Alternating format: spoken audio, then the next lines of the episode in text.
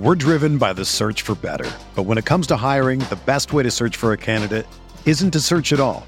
Don't search match with Indeed. Indeed is your matching and hiring platform with over 350 million global monthly visitors, according to Indeed data, and a matching engine that helps you find quality candidates fast. Ditch the busy work. Use Indeed for scheduling, screening, and messaging so you can connect with candidates faster.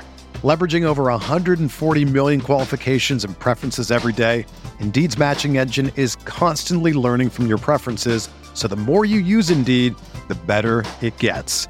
Join more than 3.5 million businesses worldwide that use Indeed to hire great talent fast. And listeners of this show will get a $75 sponsored job credit to get your jobs more visibility at Indeed.com slash BlueWire.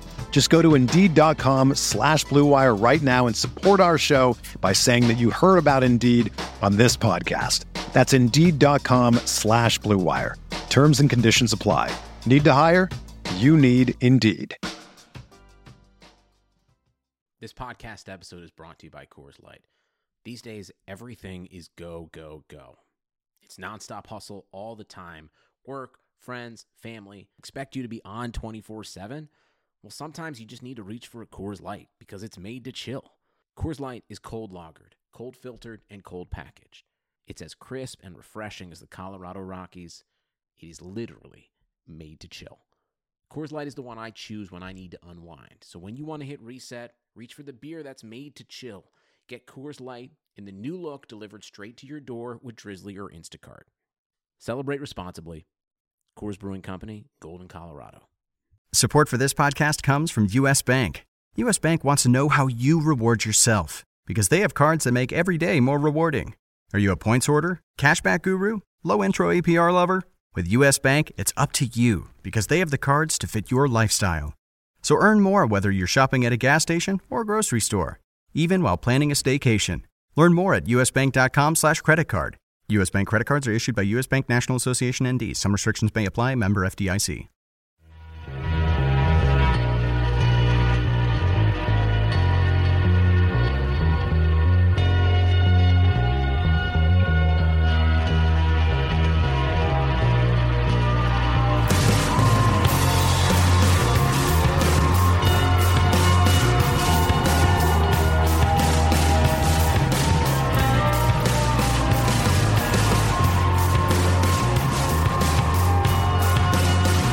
Welcome to the Wednesday RotoWire Football Podcast, the college edition. I'm John McKechnie, and I, as always, I'm joined here by uh, Mario Puig. Mario, uh, how did you digest all of the kind of craziness that happened in, in last week's games? Uh, that was I, I thought like when I got up the next day that I was suffering from a fever and was just like badly dehydrated and, well, that might have been the case. Hallucinating. Yeah, I didn't. Yeah, that don't need to rule it out. But uh, it was it was surreal seeing like the Middle Tennessee score. Obviously, earlier in the day there was Syracuse, Pittsburgh. Uh, but yeah, Middle Tennessee. Like I remember the I remember seeing last the box score at halftime of that one. I think Richie James had 200 yards rushing and three touchdowns in the second half.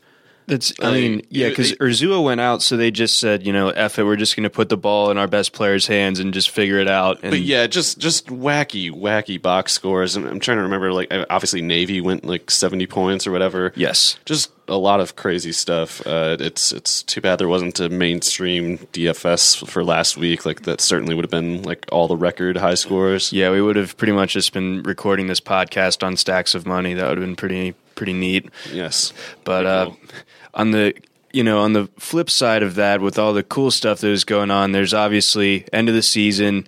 Uh, you know, heads start to roll as far as, as coaches are concerned, and you know sometimes we're we're we're more happy about it than others. Um, you know, the Charlie Strong kind of long, prolonged, uh, just sort of uh, torture sequence that led to his firing, you know, that kind of culminated in, in bad losses to Kansas and TCU. Uh, I think Gary Patterson, uh, after the game, said something to the effect of, "It was a great win. For, it was a great win for the program. It was not a good win for me." You know, basically saying like he was sorry that it had to happen that way. Yeah, that was that was about as as pitiful of an exit as it could have been for the strong regime. Like, uh, yeah, Kansas, and then just getting blown out by, by TCU as as they're in the midst of their own disappointing season. Right. it was it was it was not uh, dignified, and yeah, I I don't know where I expect him to go next. I haven't heard anything. I'm sure he's probably a little rattled still by everything, and might not have even been thinking about it too much. But uh, yeah, I think Herman was a good hire, even even though uh, he also sucks because he lost a couple games. He lost multiple games. Uh, he lost to Memphis. Ergo, Mike Norvell should be the, yeah, the losing, best losing to. Memphis and he lost to UConn two years ago. Proof that he's bad, even though he also beat you know heavily favored Louisville and Oklahoma teams in, in, like, Florida State. humiliating fashions. Yeah, God, yeah. So, the, yeah, Texas definitely has something to look forward to there, and I think he might be getting uh, Kyle Allen to come with him. Remember, he got Kyle Allen to come down to Houston yeah. after he transferred out of A and M. Former five star guy that we both thought uh, was pretty impressive before getting benched by. Or f- yeah, by Sumlin for for Kyler Murray, you know, and that that whole, you know, we thought that that whole thing was a train wreck at A and M, but you know, they they kind of were able to come out the other side of that. Um, other coaches that that got fired, uh, you know, we, we we had been talking about this for for some time after after we kind of realized that Oregon was indeed terrible. It was like, Yeah. well, Helfrich has to go. they weren't a little off. They were uh, one of the worst teams I feel like I've watched this year, and they they they had a couple games where they put up big numbers on offense, but just a just a wreck. And clearly, like he this this guy is not Chip Kelly. This guy is. He, I mean, Helfrich, whatever might be a good offensive coordinator or something under a stronger head coach, but that team was bad and like they they were underachieving. More importantly, it's not like there was a, a you know complete lack of talent. It's just there was no results. Um, and yeah, you could you, you could see signs of it last year too, like when the Jeff Lockie stuff was going on. Right. Um, it was like, wow, this is one of the worst offenses I've ever seen. And yeah, Lockie might have been that bad, uh, but it turns out it like really wasn't all him. It was like Helfrich can't succeed without really everything in his favor. Right. I mean, you look at you look at the meltdown that they had in the bowl game against TCU last year, where Oh, they took a, like a 31 point lead into halftime, but Vernon Adams got dinged up and had to leave the game, and then you know Jeff Lockie, obviously, but I Bram mean, Kohlhausen or whatever, yeah. led them back. That was that was that, was when wild. I picked uh, Oregon in the spread, so I was mad about that. Me too. I was I was extremely upset, and I thought that that was like a huge lock because uh, Oregon had been clicking so so well coming into that bowl game, Yeah. and Boykin was out too. So I thought that was going to be an easy one. So we were looking correct, and then uh, the plane just yeah or. Bad example here, but yeah, it just totally went off the rails. Um, let's see, Coach, Coach Ord- Orgeron staying at LSU. Does that do anything for you? Not really. It seems it seems like just a you know s- stabilizer move. They have Aranda coming back, so they're not going to be you know th- they won't regress next year. But I also don't think they're going to get any better. Really, uh, it's like this is not a Herman hire. This isn't this isn't something with growth potential. There, there's some interesting recruiting development stuff uh, going on. Uh, this is always a week that I start to pay, pay attention to recruiting because uh, the con- contact is open back up between coaching staffs and players. And uh, LSU had had this guy Myles Brennan, uh, kind of their best quarterback recruit in some time. Although I'm sure that we say that every year about whichever quarterback they bring in. Um, he had been committed for a while, seemed like this kind of golden boy, and uh, the, amid the rumors that LSU is trying to court Lane Kiffin over from over from Bama to LSU, right, yeah. uh, they offered uh, Bama's blue chip uh, quarterback. Uh, Whose name I cannot pronounce for the life of me, but obviously you got to think that there's some intrigue for for him to maybe go to LSU because Jalen Hurts seems to, you know, w- or would theoretically be blocking him for at least his first two years on campus. Uh, so we're seeing we're seeing the kind of recruiting fallout un- under Orgeron, and we saw that Myles Brennan got offered by Oklahoma State uh, right after that. So there's going to be a lot of kind of uh, musical chairs going on in the recruiting uh, realm, especially with quarterbacks coming up here, and you know some politics that could involve you know a coaching staff change with uh, Lane Kiffin. Yeah, you definitely know more about that stuff than I do. I'm I'm, I'm usually way behind on recruiting news and everything, but uh, otherwise, with with the coaching carousel at the moment, it looks like I don't know why, but Dan Mullen for some reason is in some sort of demand, or, or Yeah. is speculated to, to be in some sort of demand. Uh, I think PJ Fleck is pretty obviously the very Right. best coach left. You, you mentioned in our, our meeting a minute ago, like that if if, if Brian Kelly gets fired, which uh, I know they said they won't, but how do you not? Like, How do no, you not? No, no one who follows that team is going to care about next year if that guy's still the coach. Um, but yeah, like PJ Fleck would make a ton of sense for Notre Dame. He'd be like a lot of people might think like, oh, they they had to settle for him. It's like no, he's really one of the best candidates for that job. Uh, like among all you know prospective candidates that there were in the first place. But yeah, otherwise, like uh, I guess uh, I don't even know his name, but Ken, the long name, of the Navy coach. the Navy coach, who's yeah, I don't know how anyone could be critical of his results. It's pretty amazing what they've done there. So he he would make some sense for Oregon if, if Yeah. uh, they could pry him away. Yeah, I think you know it's it's funny that you mentioned that that, Notre Dame aspect. One of my best friends is, is really kind of plugged into the Notre Dame uh, just sort of scene, and he said that apathy has never been so high amongst fans, and at this point, you know, Kelly just needs to go, and he was pretty adamant even after the Texas loss that you know there's no way that that he's gone after this year. After if they stink again next year in 2017, then he could see it. But I think like you know Kelly really put that to the test with some of those losses that they had. Uh, you He's know, like, now let me prove it. yeah, wait a second, bud. Yeah, it's like uh, I don't know if you should be pushing your luck, buddy. Uh, Yeah. but yeah, I don't. I, I think Kelly needs to go. I, it's but it's that's also factoring in things that a lot of people don't care about. Uh, you Mm-hmm. the the anyway, some things that happened there before this year. In conjunction with what has happened this year, it's like I, I think this guy's awful to get him out. Yeah, I think I think it's time, and I think Fleck. You know, I, I think Notre Dame kind of feels like they can get a guy like uh, Jon Gruden to come out of the the like the announcing booth. It's like mm, maybe take a take a step back and realize where you've been the last few years. Yeah. Fleck is probably the best thing you're going to get right now. oh, for now. sure. I, I don't know why people don't know more about him, but like he's already proven to be a uniquely good recruiter. The results with the Western Michigan team, their talent development after getting in these recruits, uh, like he's basically the best. He's basically the best uh, MAC recruiter ever, and it's not even close. Yeah. uh, he's put got basically like a, a team of three stars, which no one in the MAC has ever done. Uh, but yeah, I think he would make a lot of sense for Notre Dame, and I, I think if it's like if he does settle for like Purdue or something like that.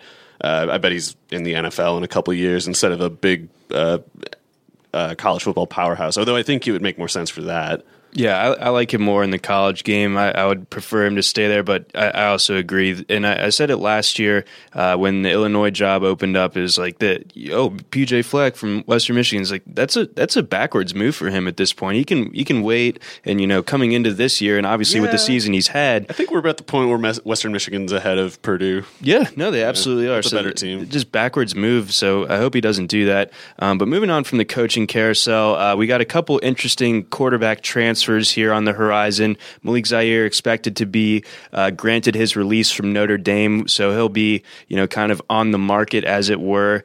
Um, the kind of names that came up as of Tuesday afternoon: Florida, Wisconsin, Pitt. Am I missing any?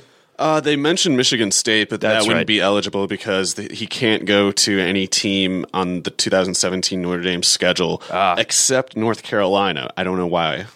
Uh, you'd think they wouldn't want him bec- playing for them. Maybe because they're they're technically like pseudo ACC members. I don't know. I yeah, I, But it, so it wasn't Pitt. addressed at all in the article that I saw. Like it, it might be something like they just that uh, I don't know. I don't know. It, it makes no a sense. blood oath from the 1800s. Yeah, or like maybe he's from like the Carolinas, and they're like, we're, well, we're not that evil, so we'll let you go home if you want to, but uh, not anywhere else you want to go. So you were saying in our meeting that you thought Florida would probably be the best landing spot for him. Uh, I think um, that would be the scariest team to result out of his transfer. Like I know Wisconsin's very good, but uh, I, I'm not totally convinced that they're going to be as good next year as they are this year. Right. Uh, we'll see. But if he went to Wisconsin, that'd be great. Like he'd be a great. I think first of all, I think Zaire is a really good player. I think people.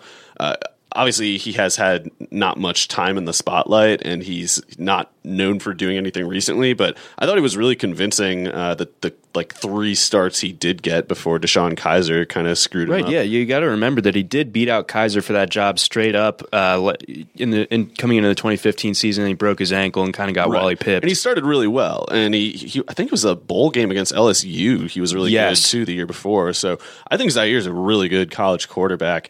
Uh, Wisconsin, he would be that that defense plus him would be pretty killer in the Big Ten. Uh, but he'd be good at Pitt too. I mean, like he could he could put up maybe maybe that's the best spot to put up numbers out there because uh, don't have to deal with SEC defenses. Wisconsin isn't ambitious throwing the ball. Um, neither was Pitt, but at least I don't know, whatever. Maybe they'd throw a bit more if they had a quarterback as good as him. Who knows? It's interesting. The the Florida, the only Florida element uh, that I could see where that get a little messy is that Florida brought in a couple blue chip quarterback prospects Okay. in last year's recruiting class, uh, mostly Feleipe Franks, who I think should be the guy next year. Uh, but I, I would assume that Zaire would be better than him right now if you know if you were to put them on the field. Yeah, and 2017. he is a grad transfer, so Right. it's just a one-off. Exactly, um, but you know, you have you'd have to wonder about you know kind of keeping that that recruit happy, and you'd have to wonder if he's if uh, a guy like Franks, who's the best quarterback recruit that they've gotten in a while, if he would start to you know start to get the wandering eye a little bit and think about going elsewhere as opposed to having to wait till his junior year to play. Um, and then we got Jarrett Stidham, who we remember from from uh, filling in for Seth Russell after Seth Russell's neck injury in 2015. Played really well until he did he have an ankle injury himself to end Uh, the I year think, last I think something like that. Yeah. And then, uh, obviously, uh, amid all the Art Briles tor- turmoil over the summer, he opted to just go play at a JUCO this year. Uh, looks like Auburn is definitely in the driver's seat for him, but I think Florida's looking at him as well. Yeah, that I I was surprised to see him linked so heavily to Auburn because I didn't think he was uh, as much of a running quarterback as Auburn normally looks for. I thought he was more of a pro prospect who uh, can run, but would would maybe rather not take the hits entailed uh, at a playing quarterback for the Gus Malzahn scheme. Right. But uh, yeah, I don't know. We'll see. He can, he can he at least can run a little bit. He would be better than I think anybody they have right now by quite a large large margin. But um, yeah, I don't know. If if if I guess Zaire and him, I don't know, can split Florida and uh, Auburn or something. Uh, I don't know. That might be the way it goes. Yeah, definitely. Yeah, so I, I, I uh, don't ex- I don't know what's going on with Stidham though, but yeah, he was even like a few months ago pretty heavily linked to Auburn for some reason. Right, and it seemed like as of this week he was visiting there officially, and he extended his visit. So I think that that is looking more and more like a lock by the day. And you know, wh- while we both are right to wonder about his fit within the Malzahn system, he is a really talented player. I was very impressed by what he was able to do, uh, just kind of coming in as a true freshman. I didn't think the Baylor offense had a huge drop off with him under center. No, they didn't. So should be interesting. We'll see how that all plays out. And then the big sort of early draft story uh, thus far. Your guy Foreman Yeah, he announces just- today. Yeah, he just announced that he's he will be entering the draft, which is definitely the right move. Um, I think he'll be probably like an early third round pick, and not not that I like that. That is to say. 10 years ago, I think he would have been a first round pick. Right. Uh, it's just, yeah, every, when Kenneth Dixon's fall to like almost the fifth round, then it's like D- D'Onta Foreman's fall to the third. Like Derrick Henry Mm-hmm. almost fell all the way to the third if it wasn't for the Titans. So um, I, I consider him about as good of a prospect as Henry, and I, I was much higher on Henry than like a lot of people. Right. Um, uh, basically, they're similar too. Like, he's not a 6'3", 250, but he is like 6'1", uh, 245 and he might be faster in a straight line than Derrick Henry. He he might run like a four or five flat at the combine. So he's he's really fast for how big he is, and obviously he's put up insane numbers the last two years. Yep, led the led the nation in rushing over two thousand yards, I believe, this season. So he missed a game. yeah, he did. And then one of his touchdowns was without a shoe as well. So I mean, yeah, he's Yeah. uh, he's pretty good. It's so weird how he's the twin brother of Armanti Foreman, who was like a way higher recruit than Yeah, him, and then huge like deal. Armanti just doesn't do anything. Right. yeah. Way to go. Anyway, yeah, I I think story of he's- Texas these days. I would only. I, I expect him to go after uh, certainly f- uh, Fournette, Cook, and Chubb, but uh, and probably Royce Freeman. But I, I'd like. I think I'll like Foreman more than like McCaffrey, um, and I don't know who else I'm forgetting. But uh, yeah, really good running back class either way. Maybe like you'll like him more than an Elijah Hood or Wayne Gallman. Uh, yeah, more than Gallman. I have. It's, I don't even know what I think of Hood exactly because I, I just This hate the way he's weird. used. I hate the way he's used in the Fedora offense. But uh, we'll see. Testing definitely, uh, athletic testing at the combine definitely settles a lot of the, the questions for me. Exactly. All right. Well, with that, let's uh, let's move into some championship weekend action. I am actually wearing a Western Michigan row the boat shirt, courtesy of our own Western Michigan alum in the office, Mike G. Did you just buy you a shirt? He acquired it when he went to Kalamazoo for game day two weekends ago. Okay, So it's straight from Kalamazoo, so you know it's good. he went there to buy the shirt for you. Yes, that was precisely uh, his his reason for going back. That and to watch Western Michigan just paste Buffalo uh, in the snow. That was cool. But this weekend we got the MAC championship. We got Western Michigan 18 and a half point favorites against Ohio over under 59 and a half. Just a couple of quick Western Michigan facts. The only MAC team to ever beat all of its MAC opponents by at least 14 points. Uh, just really impressive team all around. You had a really good Zach Terrell nugget from earlier. What was that again? Uh, he has in in 12 games this year 30 passing touchdowns and one interception. And then six rushing touchdowns on top of that? Yeah, don't know how many fumbles he might have, but basically, yeah, some something upwards of 37 touchdowns versus uh, just one or three or four turnovers. And so they're playing Ohio. Ohio obviously has kind of exceeded our expectations this year. You know, they've d- definitely, uh, you know, just I haven't looked them up for this uh, for this record, but I would imagine they're pretty consistently uh, on the under. Like t- t- when you pl- when you play Ohio, they find a way to make it closer, drag you down, yeah, and like just make it l- uncomfortable. So I I think Western Michigan might tr- have trouble to getting over 17 points. Like Okay. th- that spread is 18 or whatever. Uh, but yeah, the, Western Michigan should win. Uh, Ohio can't really throw the ball, and their their running is is kind of a patchwork uh, committee too. So uh, yeah, Western Michigan's a totally different machine, but I, I bet Ohio makes it tougher than people expect. Uh, Yeah, I'd prefer that line to be closer to 17, absolutely. Uh, just with the way that Ohio can kind of just slow things down. Solich has just a long history of making it hard in settings like this. I just I, I have this theory that Western Michigan kind of has a little bit of heat on them, even though they are technically like in the the leaders in the clubhouse to get that group of five spot in the in the uh, in like the New Year's Six bowls. But Navy's only two spots behind them, and they if they if they become the AAC conference Hmm. champions, that's probably a more impressive conference than the MAC. Yeah. It, despite how good Western Michigan has been this year, so I think Western Michigan needs to come out and, and absolutely kind of blow the doors off of Ohio. So I could see a scenario where they do win by three touchdowns. I just think it's going to be tough, but I think that's They definitely what they to. want to do. Yeah, they will be trying to. So that that might be all it really takes because they have a big talent advantage. Yes, they do. Uh, then moving on to the Pac 12 championship, we got Colorado versus Washington, just as everyone anticipated before the season. Yeah. Well, I, I knew I knew Colorado would be this good. yep, yep, exactly. Everywhere I said Yep, that. we, we knew that they would just uh, be a lot better than UCLA, and we knew that both the Arizona schools would be just the we did worst kind of ever. expect UCLA to be a bit of a turd, but uh, Yeah. I also didn't. Ex- I mean, I, I didn't know of the you know the. Uh, I, I didn't read these prophecies of Sam Darnold's uh, arrival and, and ascent, and that changed everything because, like, I was basically projecting them like, okay, crap quarterback, bad coach.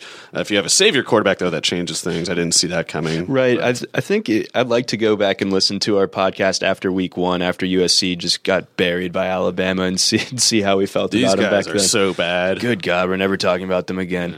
Now we talk about them every week, even in a game where, or in a week where they're not playing. But to the matter at hand, we got Colorado and Washington here. Washington seven and a half point favorites, over under fifty eight and a half. Uh, looking into some stats from Bill Connolly over at SB Nation, uh, he's projecting a six point six point victory uh, for Washington here, and a, he's giving them a sixty five percent win probability.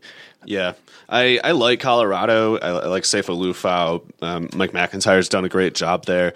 The defense has been very good. Um, I'm a little concerned it hasn't been tested that well, though. Right. Um, like they gave up. Uh, like I think this must have been a Dakota Prukop game. Still, uh, like Oregon threw on them okay. Right. Uh, Darnold lit them up.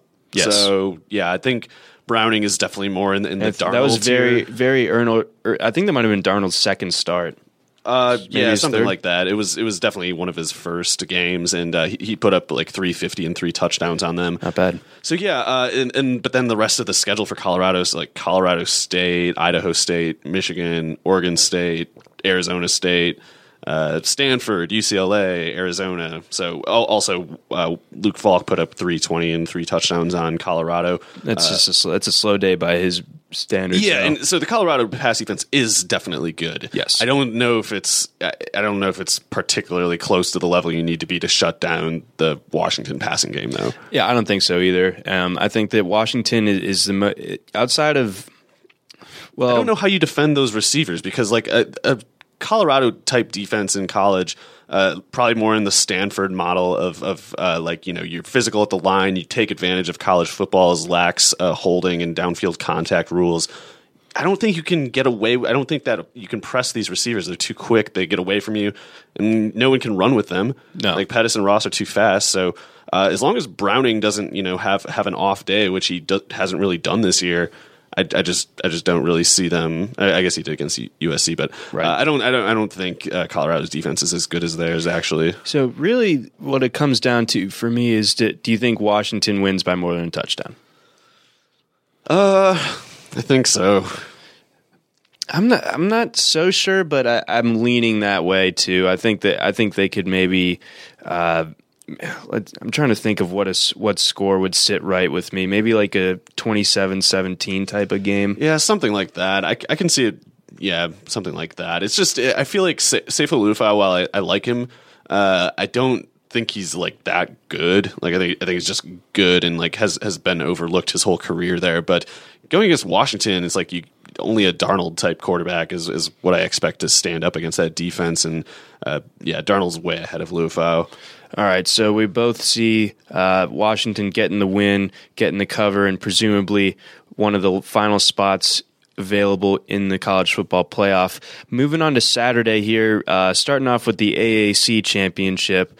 Uh, Temple uh, at Navy, so it, it is being played in Annapolis. It, Navy is a three point favorite here. I would expect that line to get bigger as the game gets closer because it sounds like uh, PJ Walker, Philip Walker, the Temple quarterback, is going to be significantly limited, and he Right. doesn't really have any utility to spare. He's he's a rough passer to begin with. Uh, Ventell Bryant, the receiver, should should be fine, but he's a bit nicked up. Uh, they're probably going to be without. Uh, this is taking the coach Matt Rhule at his word. He could have been just you know speaking uh, gibberish because he, he doesn't need to be truthful. There's no reason for him to be truthful, actually. Uh, but he said Ryquell Armstead is probably not going to play. He's their main like goal line back because even though he's not big, Jahad Thomas is like 180 pounds, and Right. they, they use him so much outside of the 20s that that he's going to have to have like he's going to have 30 plus touches in this game, I bet. Uh, And he's really good. He might be able to carry them to a, a win, but I just don't think beat up Temple is is a team that projects well against Navy. Yeah, that's that's tough. Navy's going to grind them down, and uh, you know, like you said, Temple needed to kind of be at full force uh, and able to do this. And I think like the S and P projection uh, from from Connolly uh, kind of isn't factoring in the fact that uh, Temple's quarterback and its running game are going to are going to be hindered. Uh, because they're projecting a a nearly uh, full full touchdown uh, win by Temple, and I think that just seems a little bit off. I, I anticipate the scenario you described uh, coming to fruition in more likelihood. I just think that this line is probably going to grow to maybe like Navy minus five by the yeah, time kickoff. yeah. I was thinking like four and a half, five. And if if those injuries are just crap, if if rules making it all up, then yeah, that would that would be very different. But if like if they they don't have a quarterback who can who can really compete with PJ Walker to begin with, and he's not good. And like if he's playing limited or if he's out, what does that mean for whatever the you know alternative in that case is? It's just it's just it could just you know put the whole offense in in like a a situation where the defense is playing like 10 yards of the field every play because they're just not worried about the pass. And Jahad Thomas, really good player, but a 180 pound back against, you know, a generally well coached team. If, if they're singling him out and they're not paying for it, like I I would imagine Navy pulls that off. Yeah, and then you know on the other side of the coin, uh, Navy's offense always creates trouble for people. Will Worth has uh, 82 touchdowns in the last four weeks. Roughly, yes. Uh, pretty impressive stuff. And uh, you know, Temple faced one option team earlier this year. They faced Army. Uh, Army went for 329 and four scores on the ground, uh, but they did hold them under five yards a carry. So that is like a decent showing, I guess, against an Yeah, option Temple's team. defense is good. It is. I mean, I I absolutely agree, but I think you know an option. You know, it, it tests you in different ways, Yeah, obviously. Um, but I, I think that Navy obviously sports a much better, ver- like a Ferrari version of the option, as opposed to the the Buick that that Army has. Mm-hmm. Um, so I, I think that uh, Navy should be able to pull this one off. You know, you'll have to w- monitor the the line coming up to kickoff, but Man, at this Navy, point, at 66 points two weeks ago, 75 last week. That's crazy for Yeah. an option team. It's nuts. I I don't know if I've ever seen I like mean, like but, that. you know. Especially one that, yeah, like you said, that's just running constantly. Um, so I think we both like Navy here. Uh, we got Conference USA matchup here. We got Louisiana Tech, who actually beat Western Kentucky earlier this year in a, in a kind of a shootout. Uh, but Western Kentucky, the game is being played there. They are nine and a half point favorites, over under of 80 and a half. I am shocked to see Western Kentucky favored by this much, and I, I know I was I was so wrong last week about Louisiana Tech uh, killing Southern Mississippi. We both I don't know how that can be explained at all, except for them just looking ahead to this. Basically, Like Southern Mississippi was not a very good team this year, and Louisiana Tech throttled basically everybody on their similar plane of competitiveness. And and yeah, Western Kentucky. I mean, they're a really good team. It's just uh, nine and a half points. What am I? What am I missing here? That so- that sounds you know interesting. I think the fact is that you know when you look beyond uh, that game in early October that Louisiana Tech was able to win at home, Western Kentucky kind of has been playing its best football, and I think maybe maybe some of that line has to do with, with the. I think that loss really kind of hurt Louisiana's Tech, Louisiana Tech, and at least in Vegas's eyes, or at least it appears to be that way. Uh, Louisiana Tech's defense is is definitely bad, it's yeah. really bad. Western Kentucky has a much better defense. So I, I still think that this game probably hits the over though. Yeah, that that's that's the thing is like I don't understand how because it's not just uh, you know to say Western Kentucky's defense is better than Louisiana Tech's. When you're talking nine and a half points, that's saying like they're gonna they're actually gonna get a nice comfy lead on them and they're not gonna give it up. Right. Uh, I don't see the Western Kentucky defense being that good, especially when they already failed to be that good once. Right. And uh, I don't know. It's like that was the only game all year where Ryan Higgins wasn't just you know completely effortlessly tearing everybody apart. So uh, two bad games in a row for him throwing to Carlos Henderson and Trent Taylor just doesn't seem likely to me. So uh, I that spread is big enough to make me like question my instincts seriously, but uh, I'll still take Louisiana Tech to cover for sure. Even though I, I guess I I guess I now think Western Kentucky is more likely to win than I may have thought a few minutes ago. Right. Yeah. I, th- I think I'm with you as far as I, I don't think that a, a team like Western Kentucky is going to beat Louisiana Tech by by, by double digits. So I, I would take I would roll with the Bulldogs there as well. Um, moving on, we got a couple of Big 12 games of you know basically no importance at this point, just ba- Yeah. based on how the rankings are, Stupid are stacked. 12. Yeah, way to go. Um, but we got Bedlam, we got Oklahoma State at Oklahoma. Oklahoma 11 point favorites. Uh, last year, Oklahoma pasted them, but Oklahoma was just kind of a juggernaut at this point last year, I thought, and I don't really think the same way of them right now.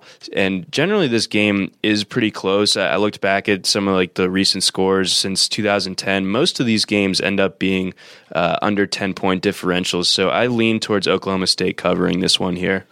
Yeah, that's uh, that's definitely reasonable. I think I'll take the Sooners to cover though because uh, their defense in the past month has been a lot better than it was prior to that point.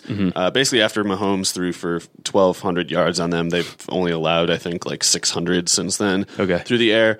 Um, in the meantime, Oklahoma State's pass defense is surprisingly competent, but their run defense, I'm, I'm going off the top of my head, but I, I remember seeing their run defense stats were pretty bad. Okay. Uh, and with the way Perine and Mixon are running right now, I do think it could be a scenario where where the Sooners, you know, it, it, it's close for like two quarters, but they they get enough of a lead, and then that running game just kind of like lets them just choke out the, the rest of the game, and like I don't know, Mason Rudolph might start pressing if, if uh, things get late enough, and the, the Sooners defense keeps playing as well as it has.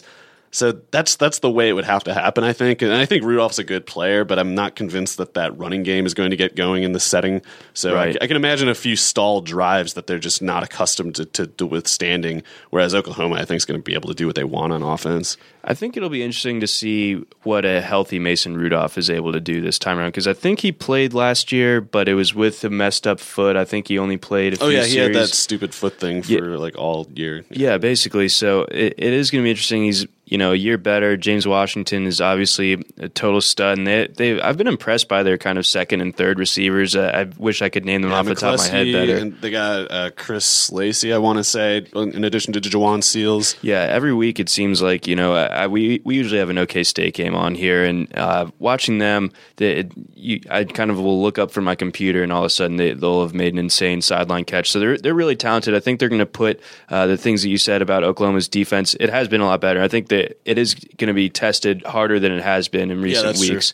Um, so that that's just going to be really interesting to see uh, how how Oklahoma State kind of can handle the the times where their drives do stall out uncharacteristically because that is going to happen. They're not going to be able to score completely at will this time around. I, I, my premise here, I think that Oklahoma wins and they're at home. I just think it is going to end up being a closer game than 11 points. Yeah, that, and I think the way that that does happen is either yeah, Oklahoma State just runs the ball better than I thought, or, or Rudolph is a, you know heroic in this game, which he could be. I, I, I, I know people have soured a little bit on Rudolph, like a, a prospect. Just, yeah, just glancing around draft Twitter, it seems like people think he's a second round pick. I'm not sure why. I've also missed like the Mitch Trubisky memo.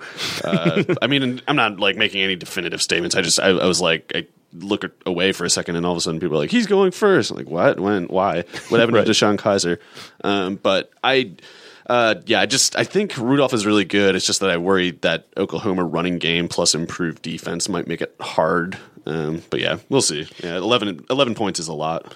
Yeah, no, I, think that, that that Oklahoma running game versus the Oklahoma State run defense is also going to be uh, that's going to really do a lot as far as how this spread shakes out. Um, moving on to the other Big Twelve game here, we got Baylor going to West Virginia. West Virginia seventeen point favorites. We'll get through this quick. Uh, Sixty eight point over under. Uh, read an interesting fact on ESPN today that the home team in this matchup uh, since West Virginia joined the Big 12 has won by double digits, uh, usually in complete blowout fashion. I, I yeah, I remember like the one. Uh. I remember the one a couple years ago where Bryce Petty uh, melted down at West Virginia. So would it have been like at Waco last year and Seth Russell plastered them? Yeah, that must have been it. Okay. Yeah, well, Baylor is going to get plastered uh, per the tradition this yeah, year. Yeah, they, have completely they've completely quit. Uh, that that team's just done. Uh, maybe they'll get Sonny Dykes from Cal, and maybe things will start to look a little bit better at Baylor. But for right now. Barring some sort of drastic change, it looks like they're looking at the dark ages, and I don't think, regardless of uh, of anything this week, it, they're going to get pasted by West Virginia. I'm, I am fairly confident in that one.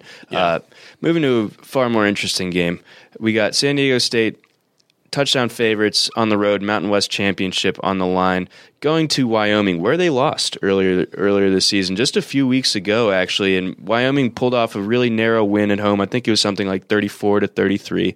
San Diego State had the chance to tie it up late, but instead went for two hubris, and uh, they blew it. Uh, a la the Mark Dantonio thing against Ohio State the other week. Uh, Wyoming outgained them 487 to 389. You know, you don't usually see that kind of offense put up on San Diego State, but Wyoming has a really potent offense, uh, nice passing game, good quarterback, nice receivers. Uh, so this this is an interesting one here. How do you see this one shaking out? So they might have been looking ahead a week, granted, but San Diego State lost to Colorado State 63 to 31 last week. That's 63 to 31. And I American points?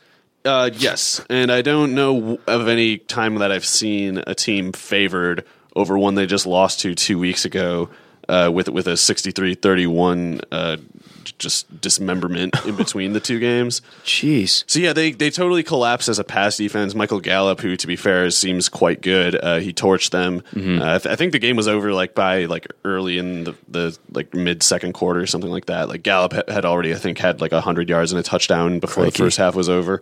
Um, so yeah, on the one hand, that doesn't seem super like uh, indicative of who San Diego State is. You wouldn't expect that two weeks in a row, but uh, when you fail to that magnitude, it's like how do you how do you buy into the idea that you just bounce back to complete, you know, competence against this this team that you know is good, Wyoming, uh, and you know already beat you. Right. Uh, so seven points, I don't know. That feels like a lot, but uh, on the other hand, I, yeah, I do think San Diego's San Diego State is definitely not the team they were last week.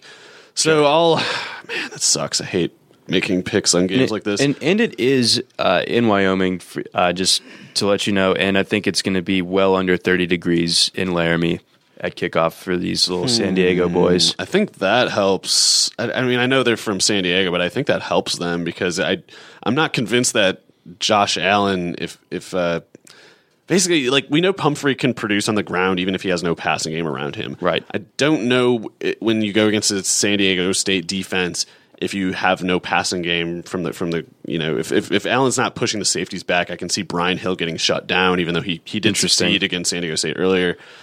Ah, I don't know. Uh, I I I think I got to take San Diego State because something just feels off about all of this, and it, it, it's a trap of some kind. I don't know which one it is, but I, I remember like San Diego State beating California or something. Yes. Like, that did that happen, or is that all just things I made up? Fever dream. Yeah, Uh, no, I mean I know it happened, beat but it's Cal like, it's like how 45-40. how did how do these things all happen in the same universe? Yeah, it's very. It's been a very strange year in the Mountain West, and you know, Boise State kind of uh, bowed out, not very gracefully Yeah. these past few few weeks. You know, Yeah, a lot was weird. ugly loss to Air Force. So I don't know. I'm, I am excited for this matchup. This is actually a game Yeah, that I'm, a I'm really really looking forward to. Um, I think I'm gonna go with Wyoming to cover here. Yeah, that's fair. I I, mean, think- seven points and they already won. Yeah, and they're at home. I th- I just think that, that that might do it, or that might be enough for me to to take them to cover here. Um, moving on, the one that's near and dear to neither of our hearts, really, even though we live in Madison. We got Wisconsin versus Penn State. Wisconsin two and a half point favorites, uh, 47 and a half point over under. Two and a half. That makes it seem like Vegas thinks Barkley is okay, right? I guess Because if Barkley Yeah, wasn't oh, able yeah, to go, right. it'd It'd be- think it'd be like six and a seven. half. Yeah. Yeah. Um, yeah. So I don't. Barkley seems like he could be actually, you know, sub- substantively limited and not just uh, you know a little nicked up. So I don't think Penn State has when a did when did he error. when did he come out of the game last week? If you remember. I don't. he, he seemed to be walking around. f- He, he kind of had this relieved look on his face, like he avoided something bad. Uh, so, I mean, he, maybe we'll see we'll see him at like ninety percent this week. Yeah, I guess I, I think Corey Clement has a totally fine game. Penn State's run defense has been middling at best this year. Uh, Clement's played against some really tough defenses, and he's he's gotten hard yardage all year. Right. Um, I know it's not in Camp Randall, but uh, and, and that definitely does hurt Wisconsin. I, th- I think. Uh, Right. I still, I still think that defense plus Clement is is a constant that Penn State can't match. So I'll I'll take Wisconsin to win, but yeah, it's very easy to imagine this being like a one point victory for whoever it is. Yeah, this is this is as tough of a game to, to parse out as far as the winner uh, goes uh, of this weekend. Really, uh, to me, it comes down to the Penn State offense versus the Wisconsin defense. Uh, obviously, if Penn State is unable to run the ball with Barkley, that that takes out a significant dimension of their offense. And uh, that's not to say that McSorley's been been bad. Really, the opposite. Uh, he looked great last weekend. He, Yeah, he's I done a mean, good job this year. he- I think he he was averaging like 16 yards per attempt against Michigan State. Like he absolutely just burned them to the ground. Um, obviously, that's not going to happen against uh, Wisconsin defense with Sojourn Shelton and D'Cota Dixon and uh, Musso, but.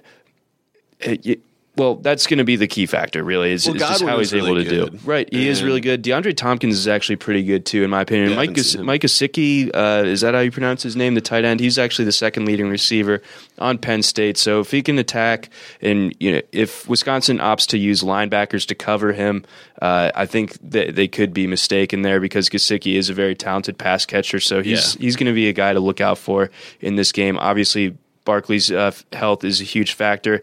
Right now, I'm leaning a, a, a Wisconsin win. I don't really know what to make of the two and a half point spread, so I'm probably just going to stay off of wagering on this one. Do you have any read on the on the 47 and a half over under? I mean, it might. it feels like an under game to me. Yeah. Uh, although 47 and a half isn't that high of uh, I, I guess I'm thinking more like 21 to 17 or like 24 to 21 than whatever like 28 to 24 Right. Okay. I'm with you there. I, I think we both agree that, that we were we were going to take the under here. Although there have been some crazy odd high scores occasionally in these Big Ten championship games. I just don't foresee it happening this time around with these two offenses. yeah like as good as mcsorley's been he's not really like a really burn you through the air in a high volume sense quarterback and wisconsin's defense is so good uh, in the meantime the badgers quarterbacks aren't very good No, they are not, and one of them is banged up, so that, that's its, its whole other thing. Uh, then we got two more games here. We got the ACC championship, Clemson ten point favorites taking on Virginia Tech. Uh, over under at 58 points here. They haven't faced each other since 2012, so there's really no sort of recent uh, history here to to lean on at all. So that you know that's obviously pre Watson and obviously pre Evans and pre Fuente era at Virginia Tech. Uh, Clemson has an 80% win probability according according to SB Nation's numbers there. Projected score at 33 to 19 actually. So that was a little bit higher than I was expecting. I when this matchup, you know, became set in stone, I kind of felt like Virginia Tech had the highest probability of, of an upset amongst like the these Power Five championship games uh, because of how well that they've played lately. Their their offense seems to be clicking. Their defense has been pretty strong throughout the year, but it's really just hard to beat Clemson when Clemson yeah. is on. And we've seen Deshaun Watson step up when it's high pressure. Yes, uh, last year in the playoffs, uh, most memorably, but. Uh, yeah, 19 points. I'm not seeing that. I think 10 is about right for the spread. Uh, I would definitely have to pick Clemson to win and probably to cover that because, uh, yeah, I mean, Jerod Evans has been really, really good this year but it's it's when it basically comes down to him or Watson, I, I just can't. It's still Watson, and, yeah. and, and and even though Virginia Tech has really nice weapons, I think they're just more like really nice weapons for for Virginia Tech, and and guys that Clemson has are more like freak shows for the most yeah, part. Virginia Tech is actually pretty short handed at the skill uh, receiver pass catchers. Like mm-hmm. Bucky Hodges is kind of their number two receiver, along with Cam Phillips, and they're both okay, but um, like Isaiah Ford is really good.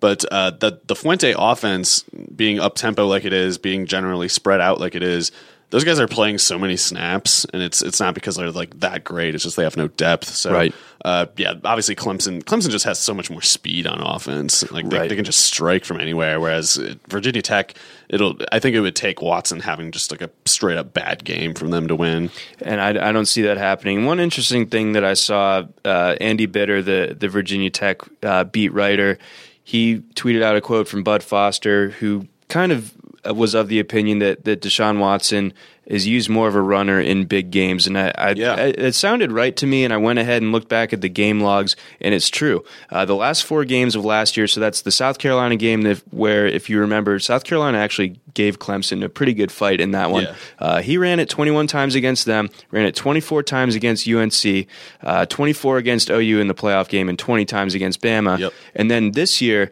uh, his two, I mean, he hasn't rushed as much this year, but his two highest rushing attempt games were against Louisville and Florida State, two yep. of the biggest games that they've played. Yeah, and last year he was doing that only like eight and a half months removed from ACL repair surgery. Right. So uh, they're going to run him this time. Like he, he's Yeah, going to run he- in this game. He's going to run. Take off the blinders. Yeah, he's, he's actually. They're going to cut him loose. Yeah, and I think if they do that, then uh, look out, Hokies. Unfortunately, I, I would I would rescind my upset prediction. I, I think that Clemson uh, should be able to take this ten point spread, especially if they do kind of let Watson loose here. And then rounding us out with probably the least interesting game of the day, uh, Florida versus Alabama in the SEC championship game.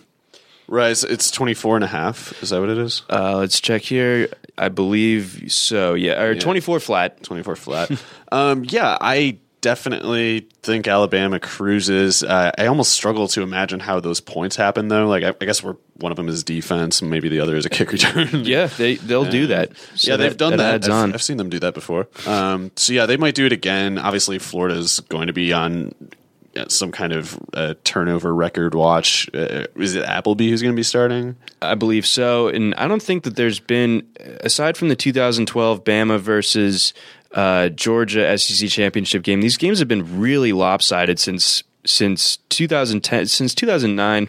Uh, basically, uh, Bama beat Florida that year 32 to 13, and since then it's pretty much been all blowouts except for that Bama Georgia game. It's been Yeah. pretty much at least two touchdowns. Appleby cannot play in this game. No, it's, going to be bad, and they're not going to be able to run the ball either. So No. they're and they're going to be playing from behind. So they're going to need Appleby to throw it. He's going to throw some picks. Just You think he throws five? I bet he throws four. yeah. I, I, let's put the over under at four and a half for that. Uh, yeah, I'll take the over. Okay, nice. Just well, a complete abject I guess meltdown. that was the most uh, important thing to discuss about that game. Uh, what what will Austin Appleby's fate be exactly? Sorry, man. Something something not good. To be fair, he's been way better than I ever would have thought possible. For That offense is slightly more explosive with him at six quarterback. touchdowns to two interceptions. That's crazy. And I I noticed that all pretty much all of Antonio Callaway's catches of over 20 yards have been when Appleby's playing. yeah, Del Rio was worse. I don't know why he was even playing. But yeah, that Appleby's like the guy who lost to the guy who lost to some guy who's currently starting at Purdue and uh, was Led- fourth uh, quarterback before some guy left the team this year. Yeah, the Purdue guy led the FBS in interceptions this year and beat out. Uh, at Lang, who beat, beat out Appleby. Yep, amazing stuff there. What what a just crazy six degrees of separation. Yeah, just beautiful stuff there. Uh, so next week we're probably not going to have a podcast here. I think there's only before the one game, games. but we will get one probably the following Wednesday. We might do something with like draft stuff, combine probably. Yeah, we'll get that probably after the season ends, probably probably pre combine the week or two leading up to that. Uh, but with that said, this was our championship week podcast. Signing off for Mario, this was John McKechnie, and we will talk to you guys again in two weeks.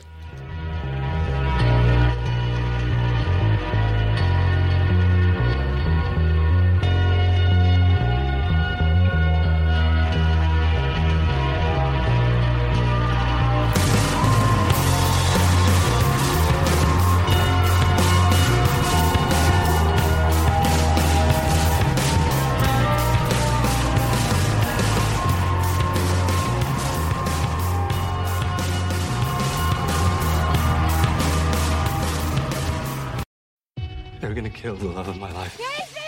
If I don't go back to what I was doing. This Friday, Our line of work is quite brutal and quite ruthless. how far would you go for love? You steal truck, bring it to me. Then you make your money. Is it dangerous? Of course it's dangerous! Nicholas Hoult, Felicity Jones, with Ben Kingsley and Anthony Hopkins. All this trouble, all this pain, for love. Collide in theaters Friday. Rated PG 13. May be inappropriate for children under 13.